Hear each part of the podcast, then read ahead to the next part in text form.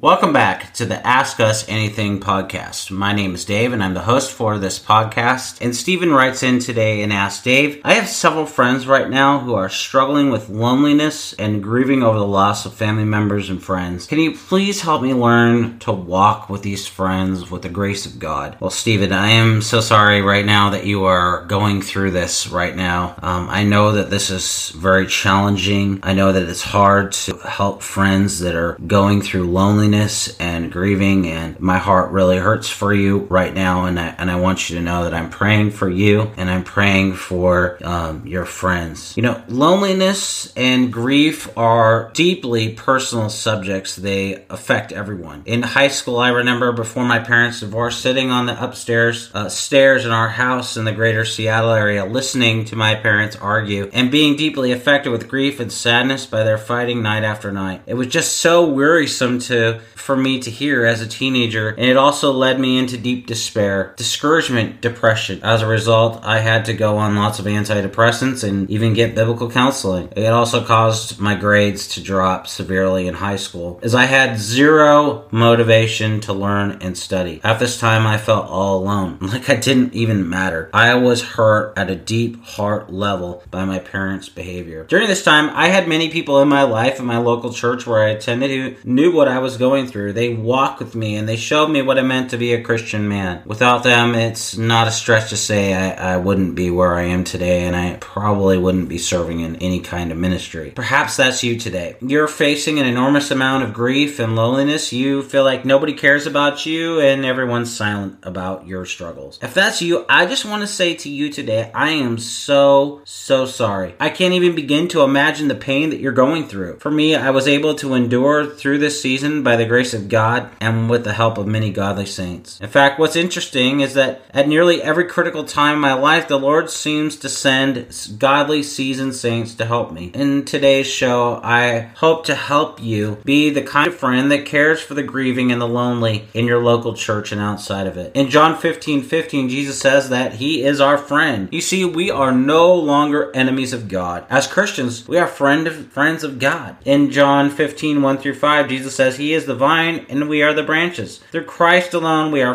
fully loved and fully beloved by the Lord God. To be a Christian friend, we must first know who we are in Christ so that we can help other Christians grow in their understanding of who Christ is for them. And see, to that end, let's consider four aspects of Christian friendship listening, prayer, discipleship, and counseling. First, listening. In James 1:19, James tells us to be quick to listen and slow to speak. You see, this is the heart of Christian friendship. We all want to get our say in and we all want to tell people what we think about a topic. But we need to slow down. To be a trustworthy Christian friend, we need to take James 1:19 seriously and be slow to speak and quick to listen, especially when others are sharing deep personal pain and heartache with us. And during these times, we also we need to exercise self-control. For example, a friend of mine named Joe and I we're, we're talking, we're having a conversation about things that are deeply affecting his heart and life. He has just stopped sharing and now it's my turn to respond. How am I going to respond? Well, the best answer at this moment is to say, I am so sorry you are going through this. And the worst thing to say at this moment is, well, here's five or ten days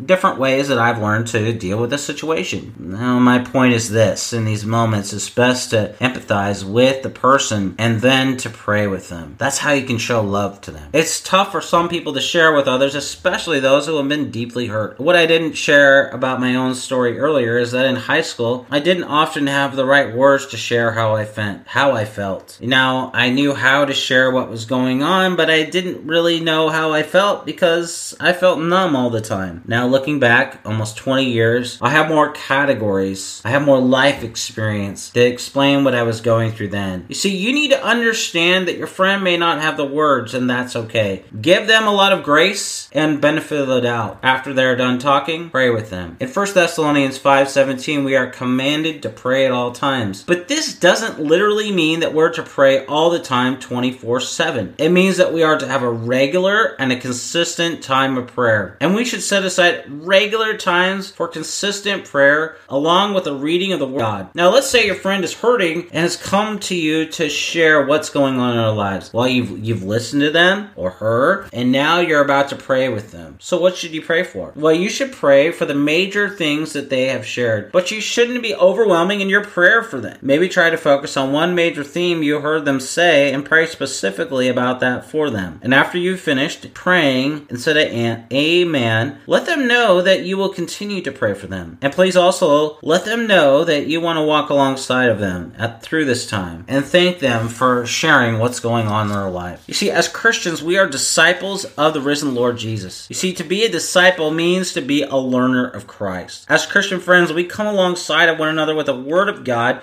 to do life with one another, such as talking with one another, sharing with one another, and enjoying fellowship with one another. Discipleship is not only for the spiritually immature, it's also for the spiritually mature. Every Christian needs to grow in the grace of God. At some point in your discussion with your friend, you are going to see areas where they need to grow. And this is a good time to begin to ask questions of your friend. You see, as Christians, we are all to make, mature, and multiply disciples of the risen Lord Jesus.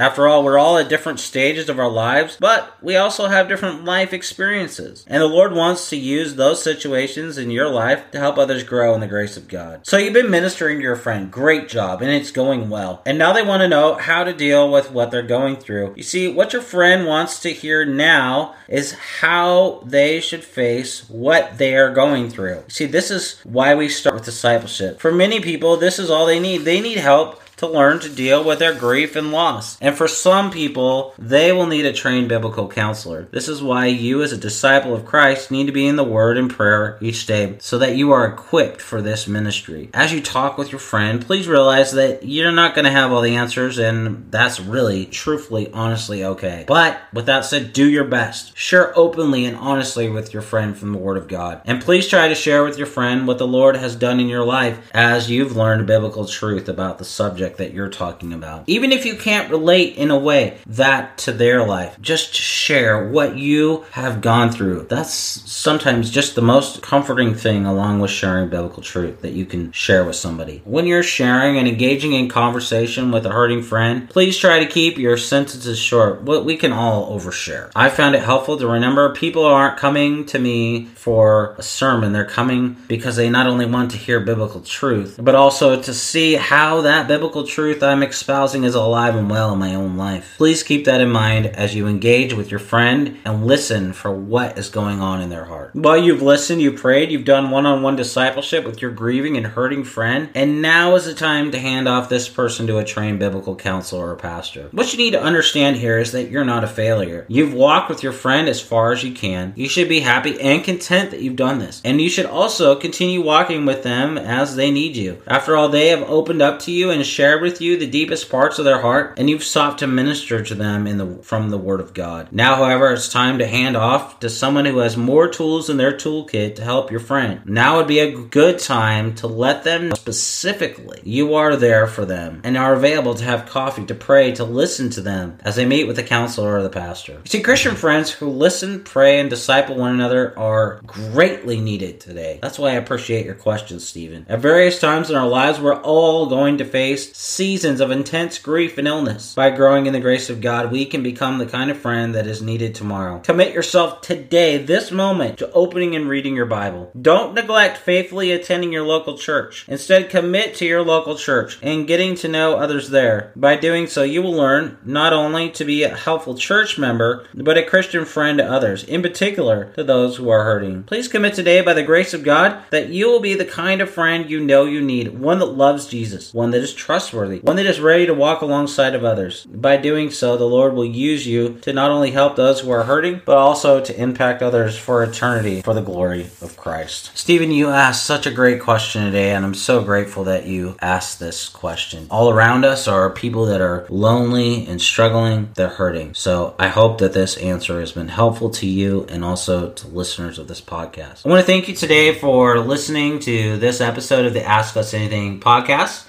If you have a question that you would like answered on this podcast, feel free to send it to me. Dave at servantsofgrace.org is my email. If you enjoyed this episode, please consider uh, leaving a rating for us on iTunes or any of your uh, podcast, wherever you get your podcasts. And uh, while you're at it, check us out at servantsofgrace.org. This week we're uh, we're going to start a series on the book of Ephesians that's going to take us through uh, July, and I'm pretty excited about that. Consider checking out five years of issues of Theology for Life. We've covered a lot of ground in those five years. Um, we have daily articles and Bible Bible uh, series, as I mentioned, articles that cover a wide range of the Christian life and experience and ministry. Um, I just want to thank you for listening and to this episode of the Ask Us Anything podcast, and pray Christ's richest blessings on you now.